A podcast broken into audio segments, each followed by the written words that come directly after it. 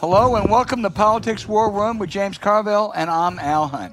This week, we are joined by author of Dark Mirror, writer for The Atlantic, and senior fellow at Century Foundation, and a Princeton professor, Bart Gellman. Remember, we take your questions each episode, so write into politicswarroom at gmail.com or send a tweet to at Politicon for next week's show.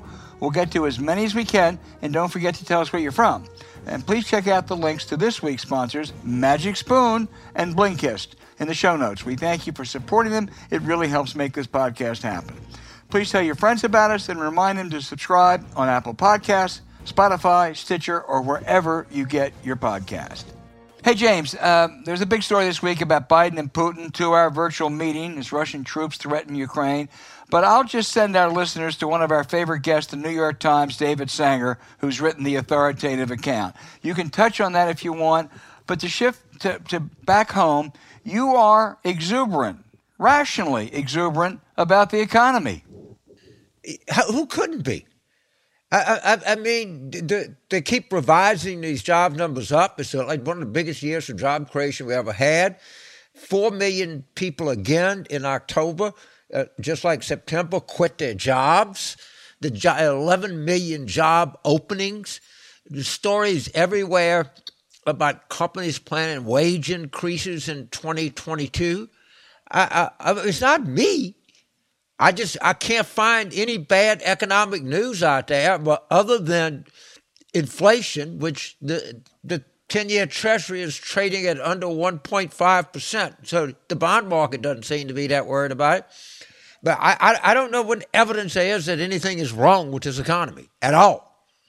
It's, this is as good a better maybe it might have been the best economy we had since World War II was the nineties. This economy may be better than the nineties. It's just unbelievable. And at some point, I'm sorry, it, it, if it continues, at, at some point, I'm hopeful that it'll kick in and people realize, damn, a lot better off than I was in 2020. Well, I agree with you with two caveats. One is if the new COVID variant uh, if it if it doesn't prove more lethal, then I think we're right. If it does, and we're not sure yet, there are, are some encouraging signs. But then I look at some states that are just seeing these tremendous surge uh, in COVID cases. Uh, I don't think that's going to be a problem, but that's at least a, a caveat. And James, I'm not quite as persuaded as you are that even if it's all true, it's going to significantly affect the 2022 dynamics. It should, right? But I don't know. I, I, I, didn't say it would. I said if it kicks in, uh, but it, it's a simple fact.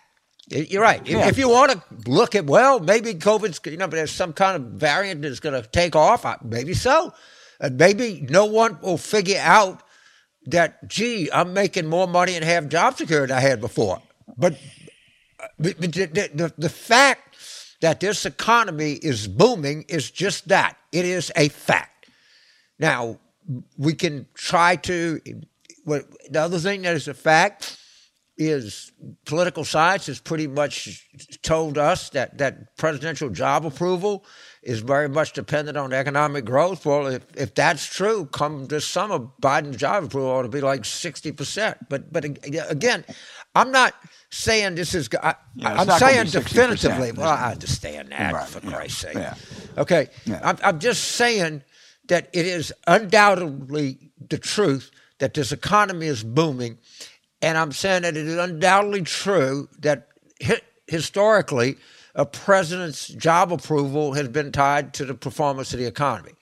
If that holds up, I, I, I think I think the Democrats have a, a, a shot to do well in 2022 as long as they don't shoot themselves in the feet. Well, they may. I've never seen a. I I cannot recall ever a midterm election with an economy booming like this, at least not a first midterm election. Uh, not not in recent history, right. so we don't have any. We had a pretty good economy in '94, and we got closed because oh, we couldn't talk on, about James. it. it come good. on, James. It wasn't even close. So to well, I I'm, as you know, what I, I mean, said earlier in the show, five and a half percent unemployment rate. It may be four. it was getting a lot better, but it doesn't matter. I'm not. I'm really not arguing. I'm, I'm, I'm saying yeah. this could be the strongest. The '90s until this was the strongest economy it had since World War II. I I don't know. You know, I'll yeah. let economic people figure this out, but this one looks to me, to be now the '90s recovery lasted a long time. Hopefully, this one will last through 2024. yeah, yeah. But but I'm not arguing. Understand? I'm not arguing with anybody. I'm just stating the fact. Man, the economy was pretty good in '94. It took a while. I was there. It, it, it by '96, by '96, we were able we were able to talk about it successfully but it, it, it, it, I don't know what, you know, it's very difficult in politics when the economy starts getting better. If you tell people it's better, they don't think it is, they think you're clueless. But at some point, this shit's got to kick in, at least I hope. Well, this is uncharted waters, and maybe it'll be really good for Biden and Democrats. Uh, you know, I sure hope so. I'll tell you one thing about Biden. He made the right call, I believe, in the 2022 Winter Olympics in China. Uh, there are going to be two sides that aren't going to be pleased. The right wing constant critics like Tom Cotton and some of the business interests. He's not going to send diplomats and dignitaries to uh, the Chinese Olympics, uh, but he's going to not going to prohibit the athletes from participating. I think it's a middle ground, usually not the best option, but in this case it is. It sends a message, not going to change Chinese behavior, but it does send a message, and other countries already are following suit. But it doesn't penalize the athletes who worked hard for what will be the capstone of many of their careers. The 1980 boycott of the Moscow Olympics didn't change anything. So I, I give uh, I give credit to Joe Biden in this one. He did he did it right. I, I don't have any reason to disagree with you. I don't, don't, don't think anything's going to change anything, but it makes everybody feel good. So yeah, well, yeah, yeah, you know, just to ignore it, I think would have been a mistake. Right, the, right, uh, right. Some of the outrages. Well, so I mean, they, they, enslaving and murdering not a many Uyghurs out there. No one seems to give a shit about them. But boy, one tennis star, whew, yeah. Katie barred a door. You know that, that that's the world we live in, where fame brings attention. You know, if you're stuck out there in Western China being hoarded and you know victim of a genocide, who gives a shit? But boy, well, my only reservation and in this is that it may it may be welcomed by the International Olympic Committee, and I don't like anything that the International Olympic Committee likes, but uh, we'll we'll put up with that. I, so. I, I, I, brand this guy unsuccessfully for president of IOC. They, they, they, look, they work for all these Olympic federations, and they're all pretty rotten to start with. I don't expect right. much more from them. So when the pieces is, are is rotten, international soccer is. is. international soccer any better than the IOC? I don't know. No, FIFA. I have no idea. No. I don't think so. But, no. Or, or the, the, Auto Racing International, Bernie Ecclestone, or whatever his name Well, I don't know about the auto racing, but I know the soccer isn't, isn't any better. Anyway, um, I, I, want to talk a little bit about Bob Dole, uh, who died at 98. I knew Bob Dole for 50 years, and his is one extraordinary story. He came from that hard scrabble prairie town of Russell. James, I have been to Russell, Kansas twice, and let me tell you, it is hard scrabble. He almost died from a World War II wounds in Italy. Occurred actually a month before the um, the war ended. He came home in a body cast. There were cigarette butts in that in that body cast, and his mother cried, "They used my boy as an ashtray." But with incredible resilience and courage, he fought back. I mean, this was just an incredible story. But but let me tell you what is a remarkable political facet about Bob Dole. The first half of his career, he was a hatchet man, a Nixon apologist, uh, he won a tough reelection when he when he really slimed his doctor opponent as an abortionist, and he talked about democratic wars. But the second half of his career, he really changed in the sense he became one of the most effective leaders in, in, in modern Senate history. On taxes, where he was in the Senate Finance Committee, he was always a conservative, but he reached out with to George Mitchell, Tom Daschle, Ted Kennedy, food stamps, anti hunger, and most significantly, the seminal 1990 Americans for Disabilities Act. That wound he received in the 10th Mountain Division in Italy left him without use of a right arm, and he remained a champion of disability rights well into his 90s. Uh, he could be a difficult, prickly man, but he was one of the American political giants of the last half century. Uh, he certainly was, and I, I did, obviously didn't know him as well as he did, but always seemed like a, a, a, nice guy to me. And you're right, he had significant accomplishments in the United States Senate, and he, he should be remembered and remembered fondly. Yeah. He he also had probably a sharper wit as we've ever seen in American politics, or at least one of the sharpest. And I can now tell, for the last time, I've told it 47 times, so I'll now tell it for the 48th time, and probably since Bob died this week, I won't tell it again, I may. But it was a gridiron speech he gave in the early 80s. And he noted that President Reagan had sent to the funeral of slain Egyptian President Anwar Sadat, he sent three former presidents, Gerald Ford, Jimmy Carter, and Richard Nixon. And then Dole said, See no evil, hear no evil, and evil. Uh, only, only Bob Dole uh, could could do that. He was something, and um, you know, uh, rest in peace, Robert J. Dole. So he had an event the 1996 race. It just goes to show you Republicans were, ca- were campaigning in California, actually, in 1996. It was in Chico, and he fell off the back of the stage. And he got up. He says, "At least you can just say I fell for Chico." Which I thought was a pretty was a pretty good off the cuff line. I fell for Chico. You know, you know, after he lost to Bill Clinton, the next year Clinton, uh, with great grace, gave him uh, a Medal of Freedom. Yeah. And at the and at the White House, Dole began his speech saying, "I, Robert J. Dole, do solemnly swear." Uh oh, wrong speech. he was see, he would tell Clinton would tell Mary during the 96 race what he should tell Doe how to beat him. I just think it was too concerned, but well, I, you know, he he wasn't a very good candidate, and I'm frankly not sure he would have been a good president. I don't know. He had a, he had a legislative right. mindset. Right. He was a brilliant legislator. Uh, but uh, boy, for a guy, you talk about Horatio Alger stories or whatever Right. cliche we use, for a guy who came from, you know, where he came from, with that war wound. uh, I, and I think it, his marriage turned out to be. I think it, he had a, a really good marriage to Mrs. Dole. You know, I think she took care of him. And uh, uh, uh, Hardy Sinoff, he had, he had a hell of a life. He's 98 years old. Which I'll be talking about me dying at 98. Yeah, he did. And I'll tell you something. When he was 93, 94, he went, you know, ex senators have, have floor privileges, and the Senate was taken up uh, a treaty to ratify the United Nations uh, Disabilities Treaty, which would have been really good for America. Other countries would have to conform to America. But it was defeated by right wingers because you needed two thirds, and Bob Dole was on the Senate floor lobbying people for that. That's the kind of lobbying I love. Yeah. Anyway, Bob Dole, uh, we'll miss you. Uh, you gave us a good life, and you gave you were good. You gave America uh, an awful lot.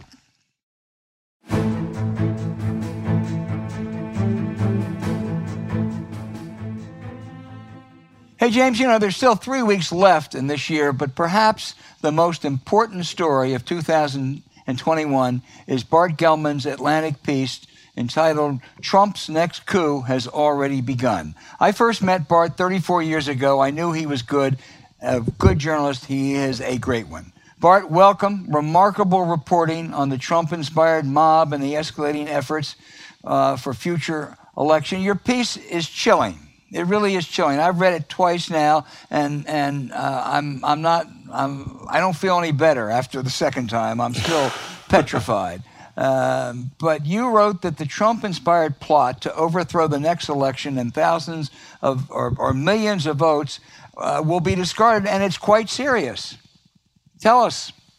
Well, you know, there there are two main threads that go through the piece. One is that January 6th was not a one off, uh, uh, transient event that came out of the chaos of, of uh, January 6th itself, but a manifestation of a very substantial and passionate and conspiratorial minded, uh, violent political mass movement uh, that uh, works on behalf of Trump. That there are tens of millions of Americans who believe both that Biden stole the White House and that violence is an appropriate and justified uh, remedy to put Trump back in power.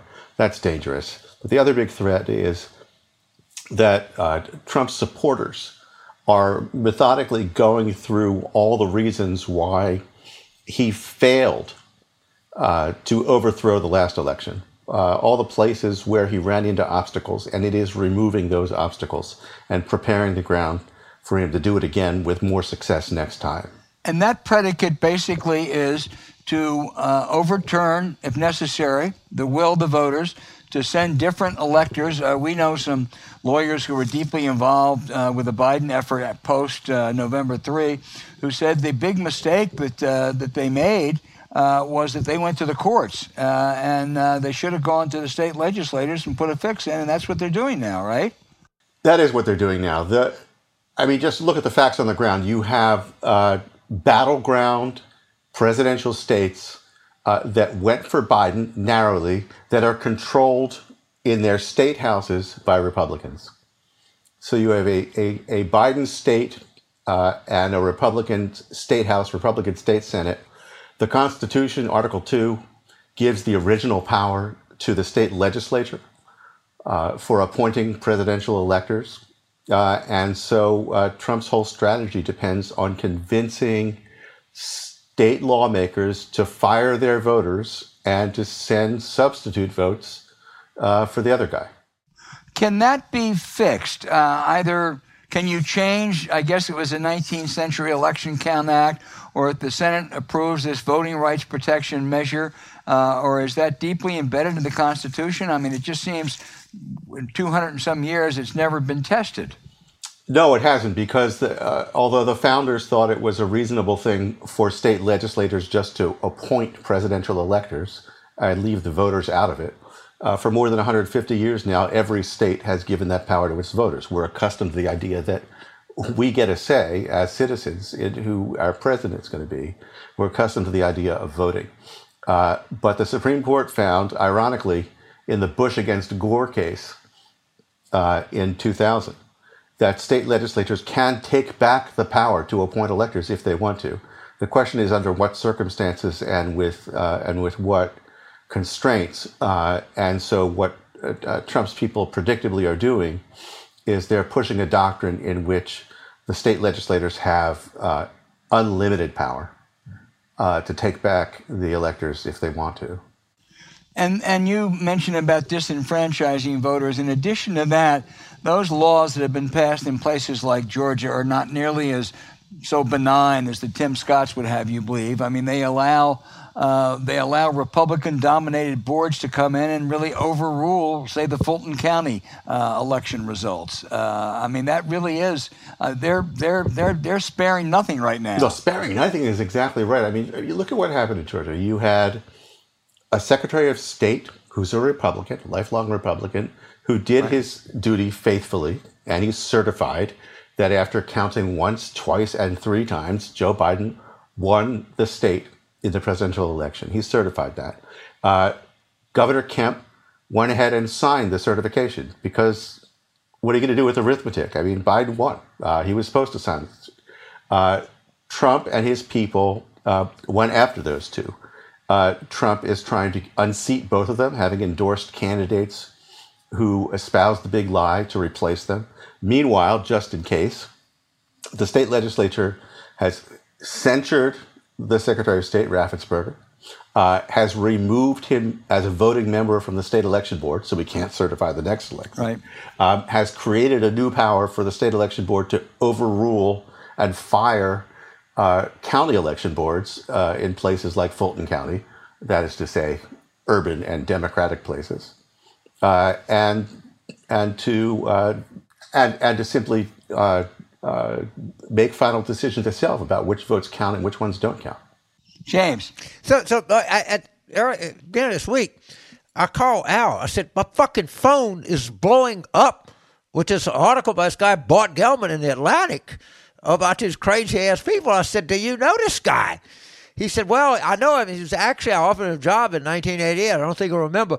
I said, I promise you, he will remember. I remember a girl that rejected me for a date in 1965. you're not going to forget someone that offered you a job. So I, am glad you're on the show. So we're a nation, I don't know, 331,492,682 people, right? give me the best guess of how many people living in the United States would are willing to engage or approve of violence to achieve a political end. Well, there's pretty good data on right. that. That's why I'm asking uh, you. the, the, the, the data says the number is something around 21 million. So that's a minority. It's not a majority. It's a, it's not even a, a very large minority, but it's 21 million people who think that violence is justified.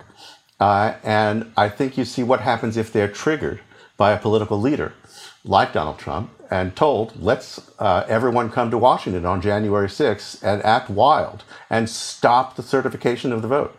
Uh, if he calls upon them again, they will know what to do and they will show up. Well, 21 million, I'm just going off the top of my head but New York metropolitan area is, I think the largest metropolitan area in the country, and but they're probably clocking in around 18 million. So when you think of that sounds about when, right. you, yeah, I don't know. I mean, I'm sure somebody will fact check me, but I don't give a shit. But it, it, it, it there are more of these crazy ass people than there are people living in the York metropolitan area. Which I mean, that's a lot of people, man. It's a lot of people. Uh, they mostly have guns. It, uh, they, they, they, and they are passionately convinced. They have been bamboozled right. into believing uh, that that the last election was a fraud, that Joe Biden was an illegitimate ruler. I mean, you know, we, we go back a long ways in this country, and we know what to do with illegitimate rulers. I mean, if you believe that someone has stolen the White House, uh, that that that justifies a whole lot of things. So you talk about you developed a relationship back and forth with with this retired fireman in New York, who for yeah. most of his life was just a guy. Like we know a guy. He's a fireman. He's very very very good at what he did. Very patriotic, and it's just gone. Based on your reporting, I'm not asking you to characterize it, but to me, as a reader, completely batshit. Right? Is is there anything that you know of that is going to change this guy's mind between now and the day he dies? You know, I spent a lot of time with him uh, exactly to explore that that question uh, because, uh, believe it or not, I've never I've never tried having an extended multi multiple hours conversation uh, with one of these guys that you know over weeks and weeks of back and forth and back and forth uh, to see how the ideas would stack up. How, how would you respond to evidence on the other side? Uh, what really lies behind it? And, and I couldn't find a thing that would budge him a hair. Uh, it was it was very dispiriting because I mean this is a guy who you know I live in New York. Ten years ago, when he was active, you know, if my house was on fire, I would rely on him and his discernment and his understanding of facts and his mastery of expertise to come in and save my ass. Uh, and now he believes all kinds of crazy things. Uh, you know, and, and I, I, I traced, traced them back. Said, how do you know this? Well, he says, this general says so on Rumble, the right wing video site. So I go track down the general and I talk to him, and he's got he's got no information at all. He's got no data, got no evidence. Uh, I show that to the firefighter, and he just doesn't believe me. Right he, the volume of propaganda has overwhelmed him. So, so you use the, the tape at the University of Chicago. Al and I have interviewed uh, Kath, Kathleen Belew, Professor Ka- Kathleen Kathleen Belew. She's yeah, great yeah, several times. Great. I think they're all sort of part of the same project. One of the things that she said is is there's more females in this than you would normally think. It, it, does that comport with what you have found in your, in your research? Yeah, that that's really interesting, uh, and it's true. Uh, if you look at the typical profile of political violence in this country, uh, you find largely young men in their 20s, early 30s, uh, much much higher unemployment uh, than is typical uh, on the low end for education and so on. The January 6 insurgents uh, were white collar, middle class, middle aged, 42 right. years old on average. Uh, and, uh, and there were lots of women among them, many more women than is typical um, uh, in, in past uh, episodes of political violence. Now, I know she, Kathleen Belew has, has uh, tracked this through the history of white supremacy, and she's got this fantastic new volume called Field Guide to White Supremacy, uh, uh, where you can find all you want on this. Uh, I respect her immensely. So, when you're doing this, and what what, what they they come up with is is the FBI? I mean, you know, the, January 6th thing kind of shook me. There was some intelligence, and I'm not asking you to reveal anything confidential, but it seems to me that these people need to be infiltrated in pronto, like yesterday. Do you? That's a really hard one because it's a really hard one for the FBI because uh, they've been so badly burned by the accusation that they're taking sides in a political argument uh, and because so much of uh, what uh, the Trumpian right is doing is protected by the First Amendment. But, but, but wait a minute, we're talking uh, you, about. But all right, I, I, I know that's the reaction. We're talking about fucking political violence. We're not talking about what a capital gains tax cut does, or, or you know, should should we have a 15 week abortion limit? All right. We're talking about like using guns and shit. Right? I, I mean, if the FBI can't, the, the, the, Justice Department of Justice was created to fight the Ku Klux Klan. We used to have attorney generals, but Grant put it in there for that reason. And if if these people are paralyzed with 21 million people, more people in metropolitan New York, and I, I'm not for going spy on the Iowa State Young Republicans Club. But it seems to me these people need to be monitored and and, and looked out after. They're, they're a menace to society. I mean, that's what I would say.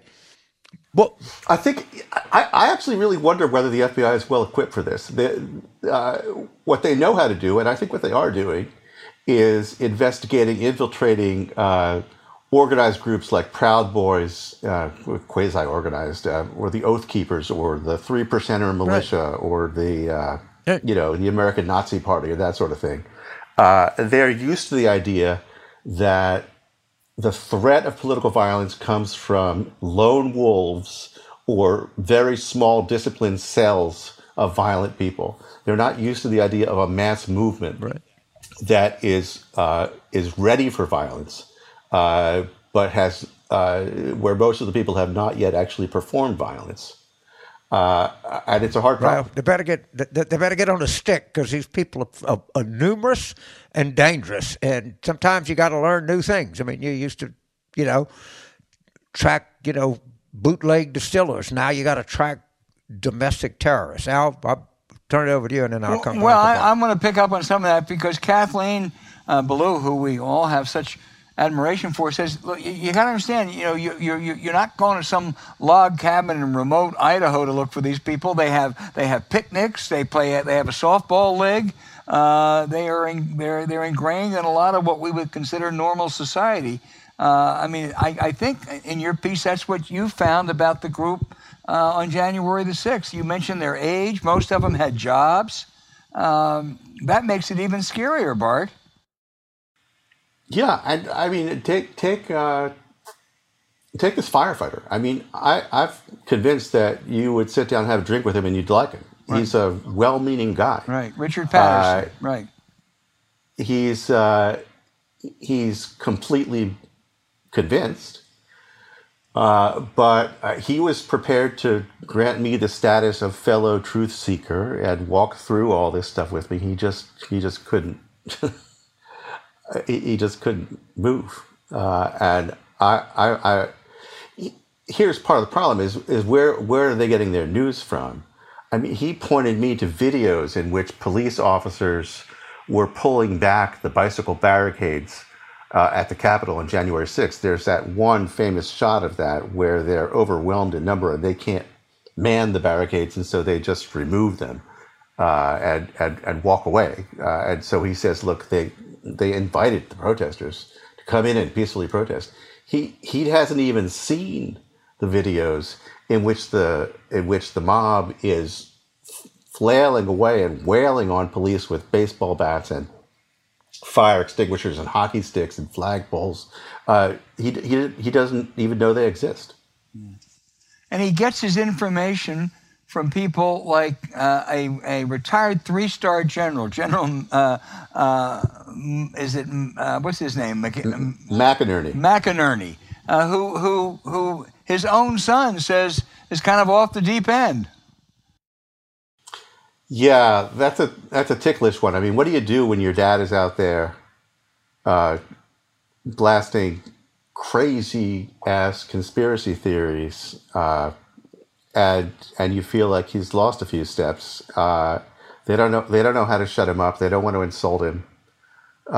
But yeah, even his own family is is is worried about it and what he's saying. And he's doing he's doing danger.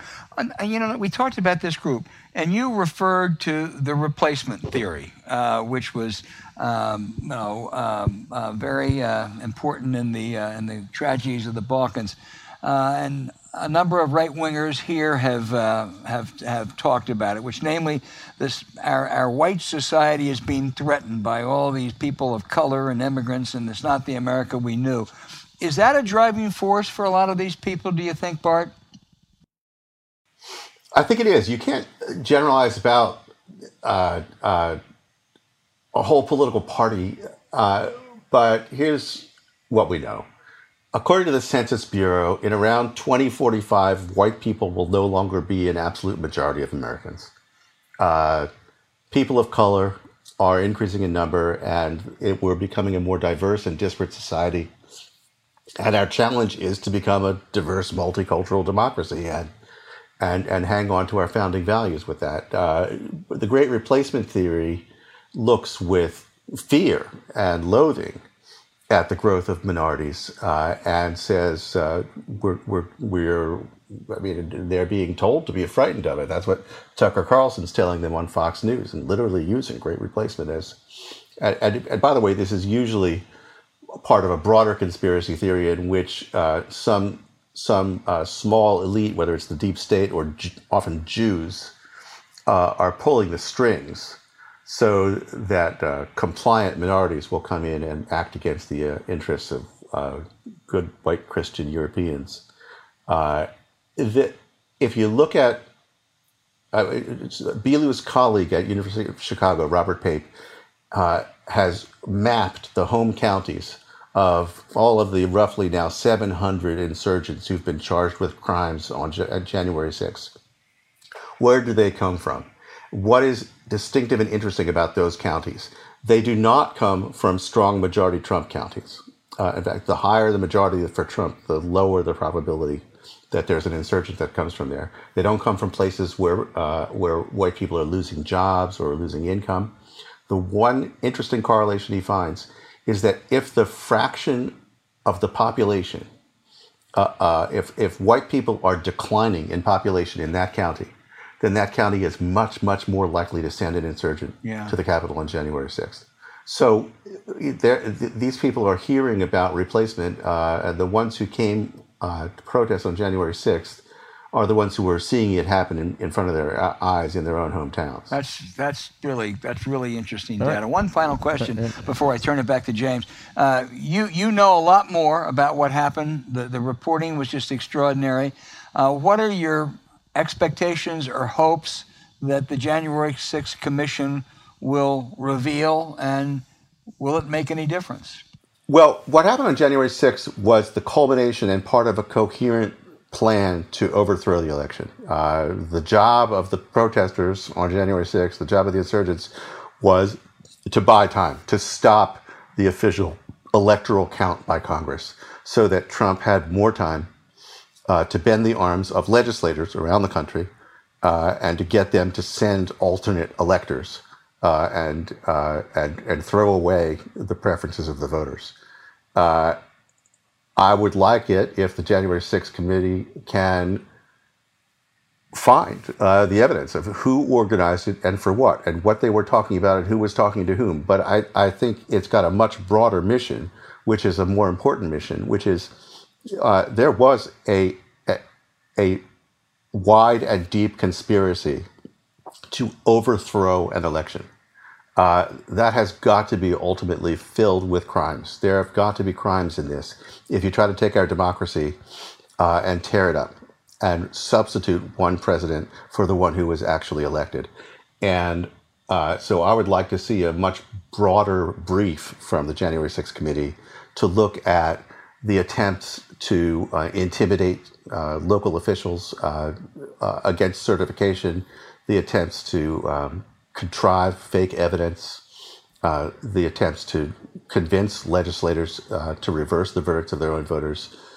So I hope it goes well beyond the actual violence of January 6th itself and into the whole conspiracy to undermine the election. James. All right, so it's going to be a little bit of a winding thing, but I, I, hope there's a point here, and I really didn't want you to address it. But I, I taught at Tulane, and I taught at LSU, and one of the things I always had was a cultural project. I told the students, you just can't come down here. You have to go somewhere and get out of your comfort zone. Go on a shrimp boat for a weekend, a black church, uh, live, live under a bridge with homeless people. So two of my students, and they were like from New Jersey or Connecticut or something, actually spent the weekend in the Atchafalaya Basin with the militia. All right. and so I said, What did you see? He said, You know, actually, they were kind of nice people. They had their kids out there. They were having softball games and they all had potluck dinners and they were sitting around telling stories. And I, I was sort of reminded of a a Holocaust scholar, I think her name was Hannah Arendt, who called it the banality of evil. That we think yeah. these people are coming in the book of Revelations and they're going to have a fish for a head and one eyeball and horns and shit. And they're just like, we run into them every day. There are 21 million of them. Right? They look like us, they act mm-hmm. like us. They're, they're totally dis- unless you start a conversation with them or go to a Facebook post or maybe a bumper sticker, they're on surface they view themselves as good, decent, God fearing, family loving Americans. I, I, think that's exactly right, and uh, this is actually another point that Kathleen Belew makes all the time. Uh, uh, that they uh, that on the white supremacist side, which is just one subset of this group you're talking about, uh, they are looking for family events. In fact, I mean, you know, demography is right. everything to them, so they're looking for women to bear more children if they're the right kind right. of women. Uh, but uh, but yeah, I mean, they they they try to uh, bury their message in family friendly uh, and community friendly activities, uh, and and and they know that people can't take the violent rhetoric in more than very small doses, and so they they acculturate people slowly to the idea. So we have we have these 21 million people, and according to you, and it certainly comports with everything that I've seen. I know some of these people.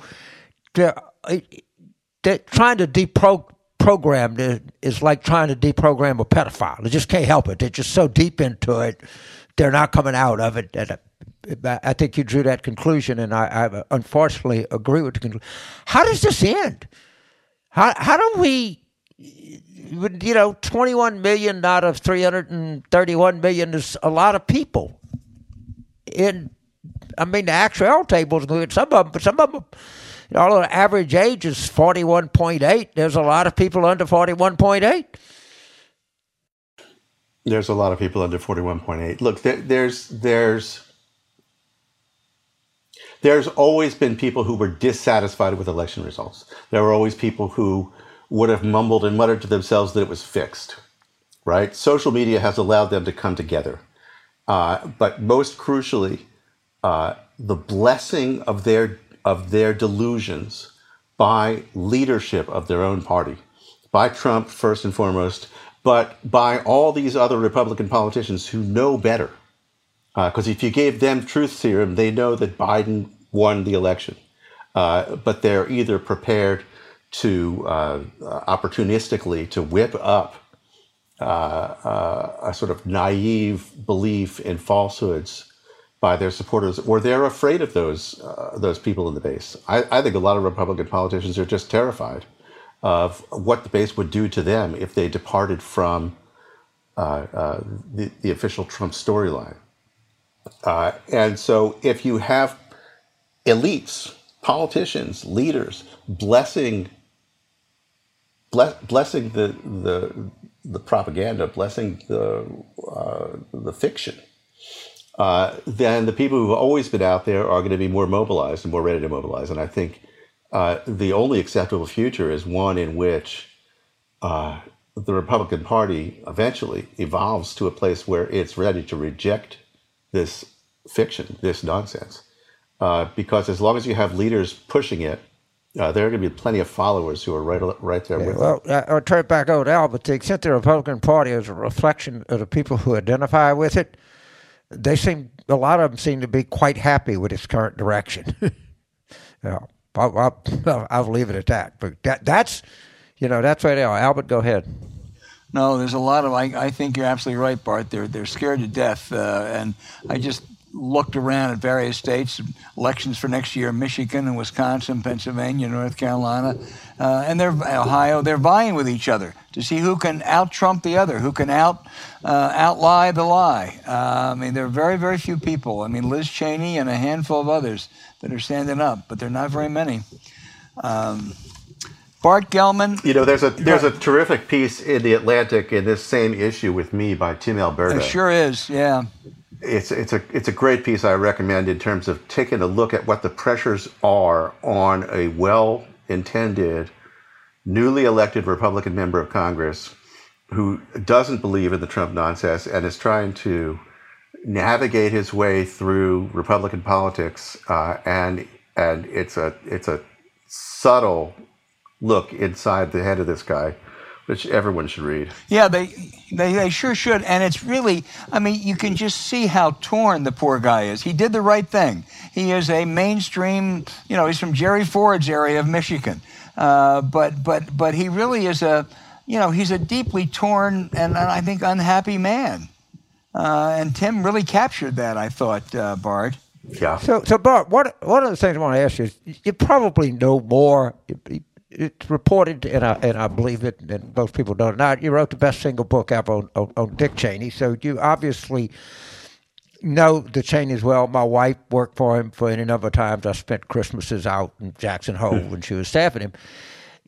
How do you do? You have an explanation for Liz Cheney? just somebody, an observer who's spent time, knows this, et cetera, et cetera.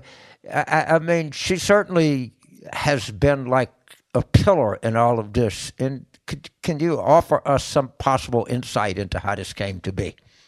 I, I think I think Liz Cheney uh, is, is like her father in the sense that they are both true believers uh, in their conservative philosophy. I, I mean, that e- even when Dick Cheney was lying, he was lying with a purpose uh, in a way that he regarded as principled. Uh, and he thought he was working for us. He wasn't. He wasn't sort of venal and corrupt in the sense that he was trying to uh, uh, uh, privilege some private interest. he thought he was working for us, even if he was doing things that were just horribly mistaken.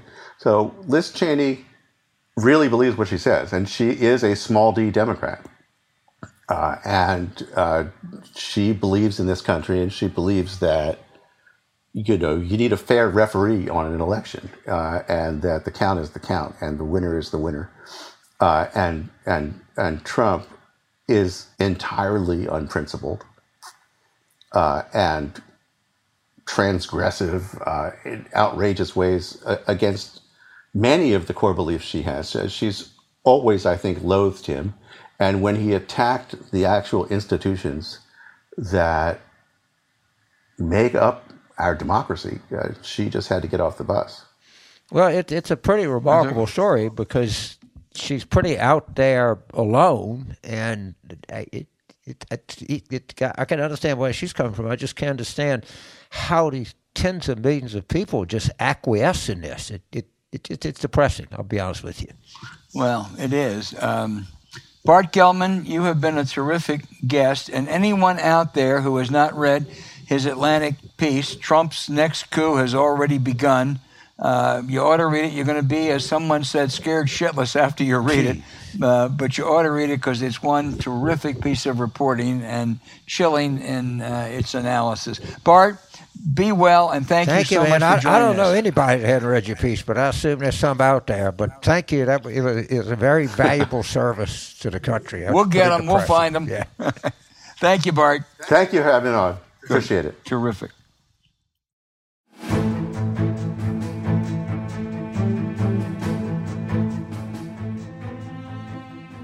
Hey, we're all trying to eat better after Thanksgiving, but healthy breakfast doesn't have to be boring. And Magic Spoon, our favorite Magic Spoon, has the amazing flavors you love, but without all the bad stuff. And it's so good, you can eat it all day, any day. That's why we love Magic Spoon. Zero grams of sugar, 13 to 14 grams of protein, only four net grams of carbs in each serving. And it's only 140 calories a serving. It's keto friendly, gluten free, grain free, soy free, and low carb. Hey, man, James, you can't get much better than that. You can even build your own box and customize it to make your own custom bundle with Magic Spoon's delicious cocoa, fruity, frosted, peanut butter, blueberry, or cinnamon flavor. That's not all. I love to get in an argument with my four year old grandchild about what's better, blueberry or peanut butter. I got some great news for the whole audience, which is Magic Spoon has brought back two super popular flavors cookies and cream and maple waffle permanently. So make sure you try them. They're delicious, they're indulgent, and they're healthy, James Carville. Well, the thing that, uh, what I like about Magic Spoon is I just don't consider it a breakfast food. I, I think it's an all day. It, it, it, you know, people like it, they, they try to give you these healthy snacks that, that, that just taste awful. All right, it's just awful. I'm not going to call any out anybody by name, but these bars that sell you, they're inedible. All right, this stuff actually tastes good. It tastes good all day long. And, and by the way, if you you got the munchies right before you go to bed, you know, maybe you took a toke or something, you can crunch down some magic spoon. It'd be really good, more easy on your stomach when you wake up. I'm, I'm all for magic spoon, and it's a 24 hour a day product. I promise you. It sure is. Go to magicspoon.com slash war room to grab a custom bundle of cereal. Try today. And be sure to use our promo code War Room at checkout to save $5 off your order. Magic Spoon is so confident in their product, it's backed with a 100% happiness guarantee. So if you don't like it for any reason, they'll refund your money. No questions asked. Remember, get your delicious bowl of guilt-free cereal at magicspoon.com slash warroom and use the code WARROOM to save $5 off. Thanks, Magic Spoon, for sponsoring this episode.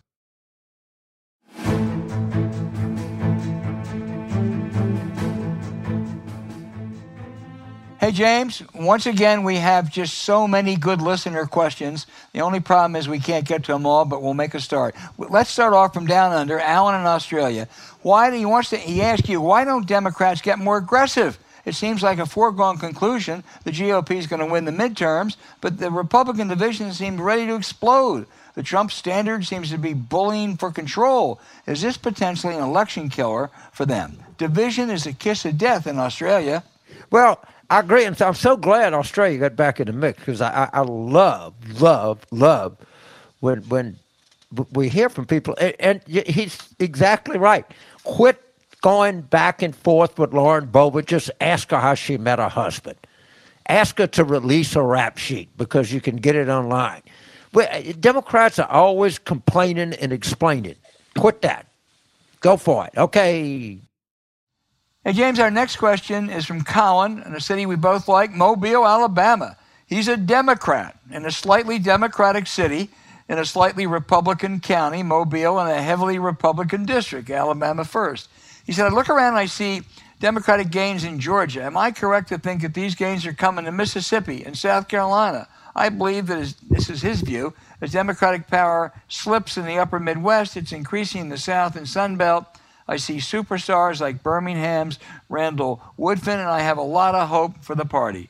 Colin, uh, Georgia, North Carolina, maybe South Carolina. It's going to take a while. Uh, I'm not sure about Mississippi and Alabama. I think that's going to be a long. I, think it's going to be a long haul. But James, nobody, you know. Well, I, am a son of the the Gulf South, and if you want to get in a fight, get a New Orleans person and a Mobile person, and argue which one has the oldest Mardi Gras. All right. And I, I, think that the fact is that Mobile celebrated Mardi Gras before we did, but I think that we have the have the record for continuously operating Mardi Gras. But it, uh, uh, to your question, I, I think the Atlantic South is way further ahead of turning Democratic than the Gulf South. But Atlantic South, I, I, I mean, Virginia, setback, but we're still in pretty good shape. North Carolina, which we were very, very, very competitive. Same is true in Georgia. I think less going to take a little more time, obviously, in Alabama, Mississippi, Louisiana, Tennessee, Arkansas, places like that. But I think that I think there is some promising trends in, in, in the Atlantic South, less promising some in the Gulf South. James, the next question is from John. Uh, he says in the Sea Ranch, California. I think we've heard from the Sea Ranch before. I don't know if it was John. I, th- I think not. that's right. I think that's in San Diego County. Yeah, yeah, I, I do too. He says, What on earth is going on with Vice President Harris? Staff walking out, occasional headlines of disarray. I'm too absorbed in other stuff and haven't read much about her, but she doesn't seem to be the right person to inherit the Democratic nomination when Biden doesn't run, either 24 or 28 those in the know what's happening. What is happening? Boy, I I I, I, don't know, uh, but they, they they they do seem to get an inordinate amount of, of bad stories, and maybe that the White House doesn't want them to push back or care or anything, that there, there's something. It, it seems to me from a distance that that's off kilter here. Uh, and and it's just, it's amazing how the White House doesn't do any more than necessary to kind of buck her up, and she doesn't do any more than necessary to buck herself up. And I, I don't know, it, it, but it is it, it, he's correct to make this observation. I don't know what to make of it, but it's clearly a legitimate observation. Yeah, and a lot of Democrats, James, are worried about it. Whatever the reality, there's. Well, there's well I think what is what, what is the case is that if President Biden doesn't run for election in 2024, she's not going to clear the Democratic field.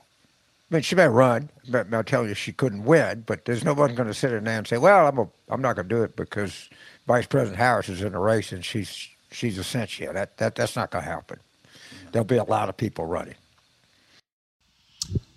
Hey, this is our Australia day, James. Rusty, he's in Western Australia. I wish Rusty would have told us where, but but we'll we'll we'll we'll take well a few more than that. Some kangaroo country out there. We'll take we'll take any any Aussie.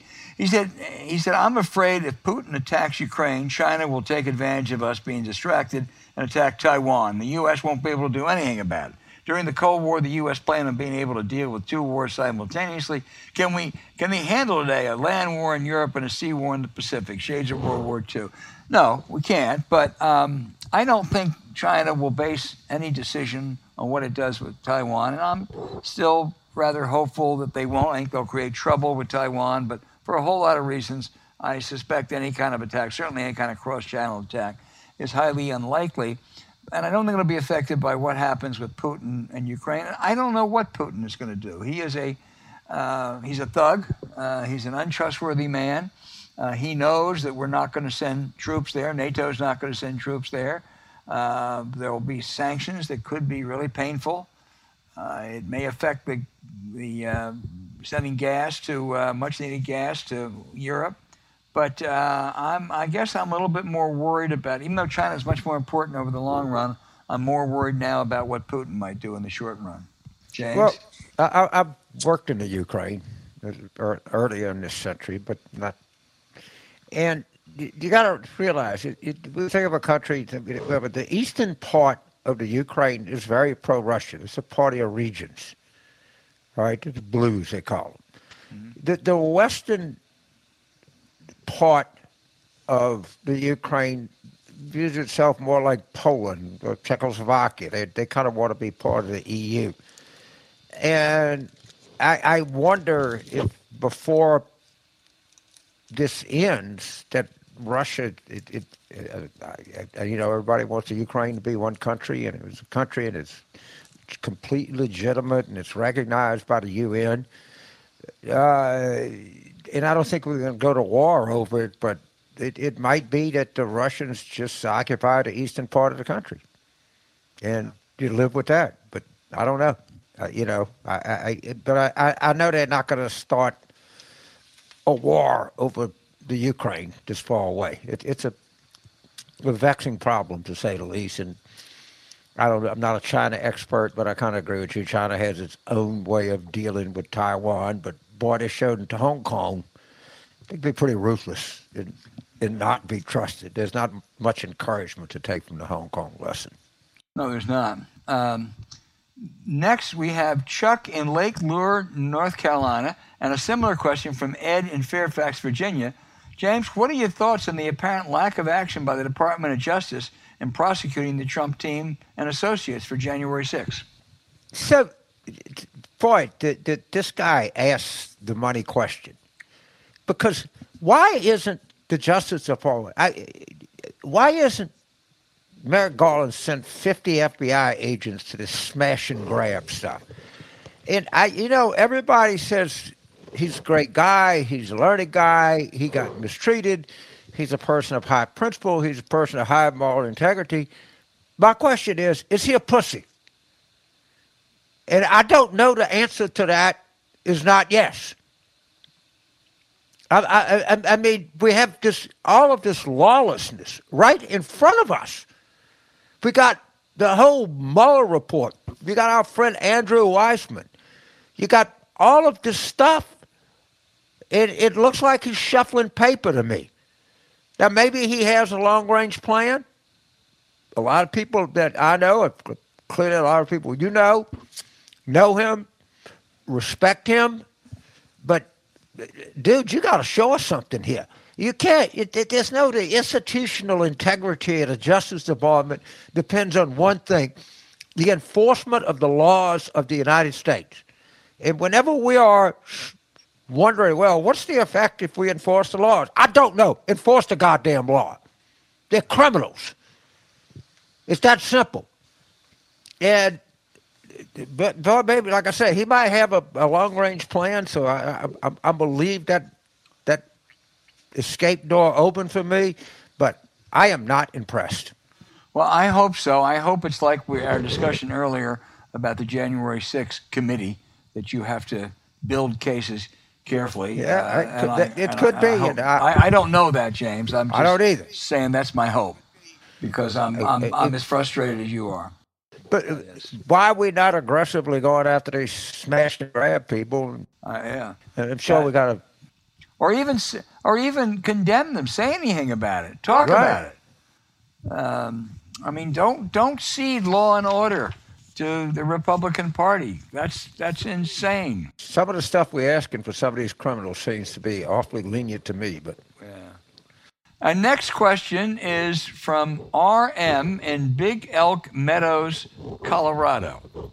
Not sure I know where Big Elk Meadows, Colorado is, but it sounds like a place I'd like to go.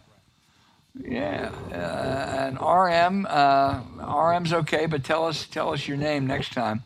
Um, he said he's baffled by how many Republican Party uh, members have become crack addicts. They're still maneuvering the politics of this nation. And he finds it astonishing. He, he wants to jump ship, but he's worried about the Democratic Party being in total disarray. And he really wants to know what's the strategy? When can we bring some common sense to this? And what I love he adds, by the way, I love Craig Simmons' chat about the history of Pearl Harbor last week, and he's a big Magic Spoon fan. So, RM, we thank you for that. Let me tell you, I don't think we're going to get any common sense, if we will, until the Republican Party suffers a huge electoral defeat. And I don't, I think, as we mentioned earlier, they, they live in fear. And uh, if uh, the, the only thing, it's clear now that Trump didn't go away. It's clear now that they couldn't say, all right, now we can turn to the future, a conservative future to be sure. The only thing that will offer any hope, any promise of change, I'm not sure it will, will be a huge electoral defeat. So, this listener, I guess, the subscriber, he hits on exactly the question that I've been thinking about, and it and it goes to a large part of your profession of, of, of used to be profession. There's a very good piece by Dana Milbank. It says that that the press has been actually harder on Biden than Trump. Yeah. Okay, you know, he uses some data to make his point. He he may or may not be right, but it's pretty close. I mean, they, they've been just brutal on Biden, and, and brutal with a bias for bad news. The other thing that our listener is, is, is, true about. It's going to take me a little bit to answer this because it's very important to me. The only hope that you have is the Democratic Party. And I got to tell you, I've been a member of it all my life. And yes, it's convoluted, it's fucked up, It has different factions. It, it, it cobbles stuff together. It's a coalition, but it's all you got. That's it. And so, does an ethical journalist, does an ethical commentator say, "Well, I'm going to have a balanced approach. I'm going to I'm going to give as much time and as much effort to the destruction of the United States as I'm going to give to the salvation." Kurt, clearly no journalist in World War II would have said, but I, got to I got to tell the Japanese side of the story, or I got to tell the German side of the story. They're not two sides to the story. One side is is utterly evil, and the other side is just fucked up. And that's the choice you got. And th- th- this rush to to prove your, your, your, I don't know, your virulence or your manhood to say, I can be just as tough on Biden as I can be on Trump. Well, the result of that, and maybe it's true, but we're, if we lose this, eh, eh, reference our conversation with Bart, reference anything you see. If we lose this, we lose the whole shit and caboodle. And maybe it's time for, you know, these right wingers talk about patriotism. Maybe it's time for people to talk about patriotism and we got to tell people exactly what's going on in this country. And it's not, well, the jobs number's good, but the inflation number's not very good. Nah, nah, nah, nah, nah. You didn't do very well in Virginia. Nah, nah, nah, nah, nah. And Politico writes the 50th story about dysfunctional Democrats. All right? At some point, somebody's got to say, hey, wait a minute here, dude. This is, we're not living in 1995 again. I'll give you a classic example of that, James. I started off, I, I subscribed to Punchbowl. I thought it'd be interesting. They have good reporters. I, I get so goddamn sick and tired of exactly what you're talking about. I mean, Mitch, Mitch McConnell has been as irresponsible as you can be on the debt ceiling. I'm not talking about January 6th or the big lie, the, the debt ceiling. Democrats helped extend it three times during the Trump years. Uh, you, you can't, you know, you can't, you can't default. Uh, and he has just played games. It's going to come to a conclusion now. But, you know, for weeks I've been reading, well, on the one hand and on the other hand. It's not. Right. It's not. It, it, there was a time where there was on the one hand and the other hand. Well, there still is. I mean, look, if you want to have an argument about taxes, you and I would have a view, and we would. Yeah, yeah, yeah. I think our review. One of the things that's happened over a period of time, we have learned that some things are just absolutely true. We did not know for sure that these childhood nutrition programs, a Head Start. We thought it would. It sounded like a good idea. All right, we did it. it we now know it works. All right, we now know. People thought, maybe people like you and I didn't, that cutting taxes on rich people would have the effect of just making rich people richer and do nothing for the economy. Other people who we knew, some extent, like, were interested people, said, no, if you cut taxes on rich people, you, a thousand, you'll flourish a thousand. It turned out we were right. All right, we have a whole body of experience well. in research. A, a, lot of the questions that, that were ideological questions in the 80s and to some extent even the 90s have kind of been resolved. All right? But, but that, that even at that point, you say, well, you know, you just not resolved how much regulation is right or how much you need it. But we got one side that's debating questions, another side that's batshit 21 million people. Yeah. Uh, and, and, a lot more silently uh, uh, uh, for violence. And these people get back in power, there's going to be no accountability. Well, None. I agree. But I, but I do draw a distinction, even though I have almost identical views of you of you on most of this stuff. I draw a distinction between you know taxes, Social Security, whatever have you, on the one right. hand, and the big lie and January sixth, and even you know the debt ceiling on the other. I mean, some things, you right. know, I may think one thing is ninety five five. Those aren't ninety five five. Right. That's that's just a hundred. You know, it's and uh, but that's where they are. Right. And one is like just kind of greedy and selfish to others, evil and criminal. Right. There's a difference between, right. uh, but but but it is, and we're, we're not even. I, would give anything to go back and argue. Uh, you know what tax cuts to the rich do? I think I could win that argument in my sleep. But it, at least it, they, they never. Arthur Laffer didn't try to kill anybody with his back of his envelope. Right? I mean, yeah, I mean, it's like. Jude Wanniski never, you know, if I see him in the airport, I, I wasn't scared he was going to overrun me, you know, or even Novak. Uh, But I mean, these people are like, this is a different breed of people we're talking about. Oh man, Lauren Lauren Boebert and Marjorie Taylor Greene and Matt Gaetz. Anyway, RN, we loved your uh, question. It got us going. So keep them up. Keep those questions coming. We love to hear from uh, our listeners. We love our listeners. Thank you.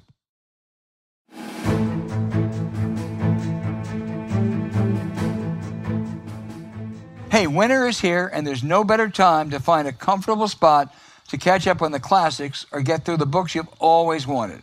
And if you're like us, you love adding new content and information to your mental library. That's why we recommend Blinkist.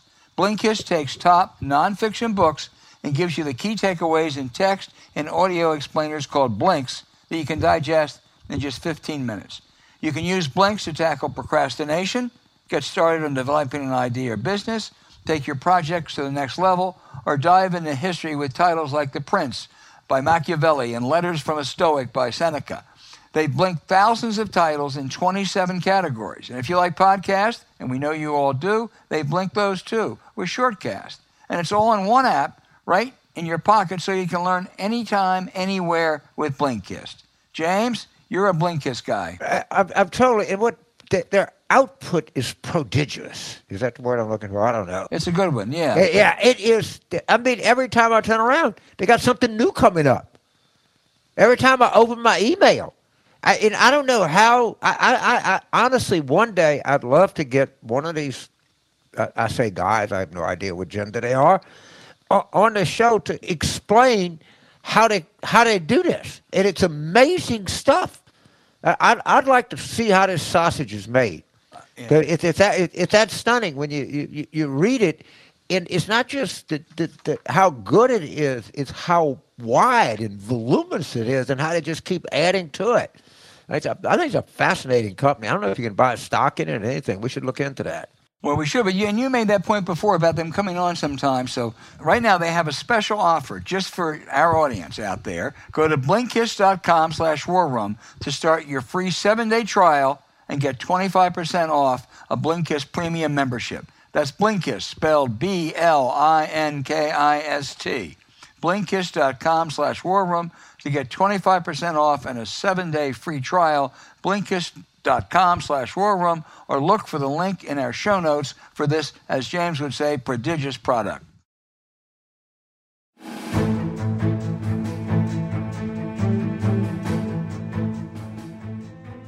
All right, James, now we have our outrage of the week. You know, we may have to set a new rule that precludes Trump related outrages because it's rip and read every week.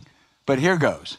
Devin Nunes, the ethically challenged California congressman, he disgraced the Intelligence Committee and he once sued a cow. Anyway, he's quitting Congress. Some of it had to do with redistricting, but he's quitting to run the Trump social media gig.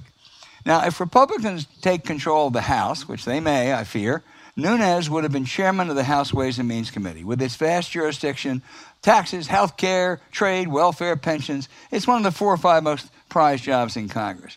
But it says a lot about Republican priorities these days that Nunes prefers the Trump scam even before it launches. There is an SEC investigation to being an important legislator. Trump and Devin Nunes, you deserve each other. Well, I, my outrage is the, the inept Democratic strategy against Congressman Lauren Boebert. Because, well, you, you should censor her. You should do Kevin McCarthy. No, what you should do, in what, what anyone would do, have you ever Googled Lauren Boebert rap sheet? You should sometimes. Have you ever investigated on your computer in your own time how Lauren Boebert met her husband? You really should sometimes. I have the equivalent of a PhD in white trashology, and I, I could write a dissertation about Lauren Boebert.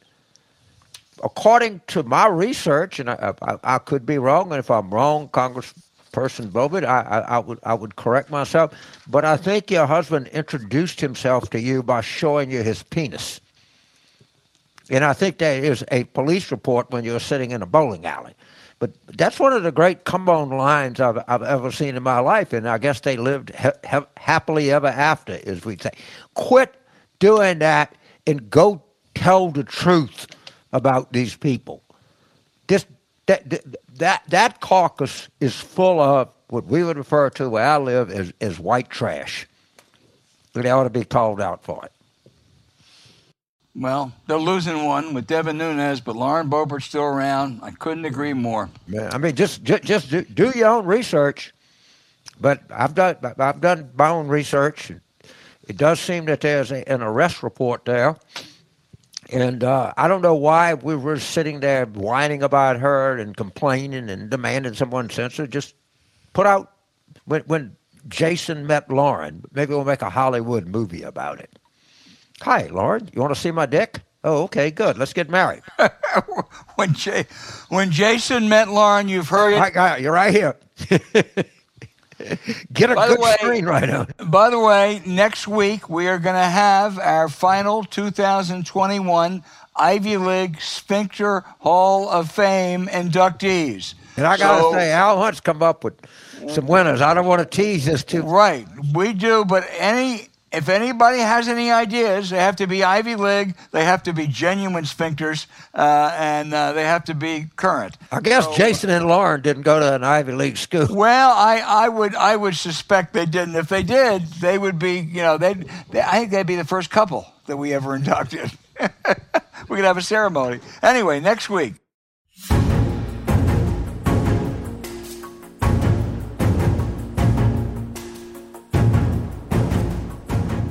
Hey, thanks for listening to Politics War Room with James Carville, and I'm Al Hunt. Now, don't forget to send your questions for us by email to politicswarroom at gmail.com or tweet them for next week's show at Politicon. Following this episode, we'd really appreciate it if you'd check out the links to our sponsors, Magic Spoon and Blinkist, in the show notes. We thank you for supporting them. When you do, it helps make this podcast happen. To keep up with us, subscribe to Politics War Room on Apple Podcasts Spotify, Stitcher, or wherever you listen. Please rate the show with a five star review. We'll be back next week with another show as we continue our war room planning.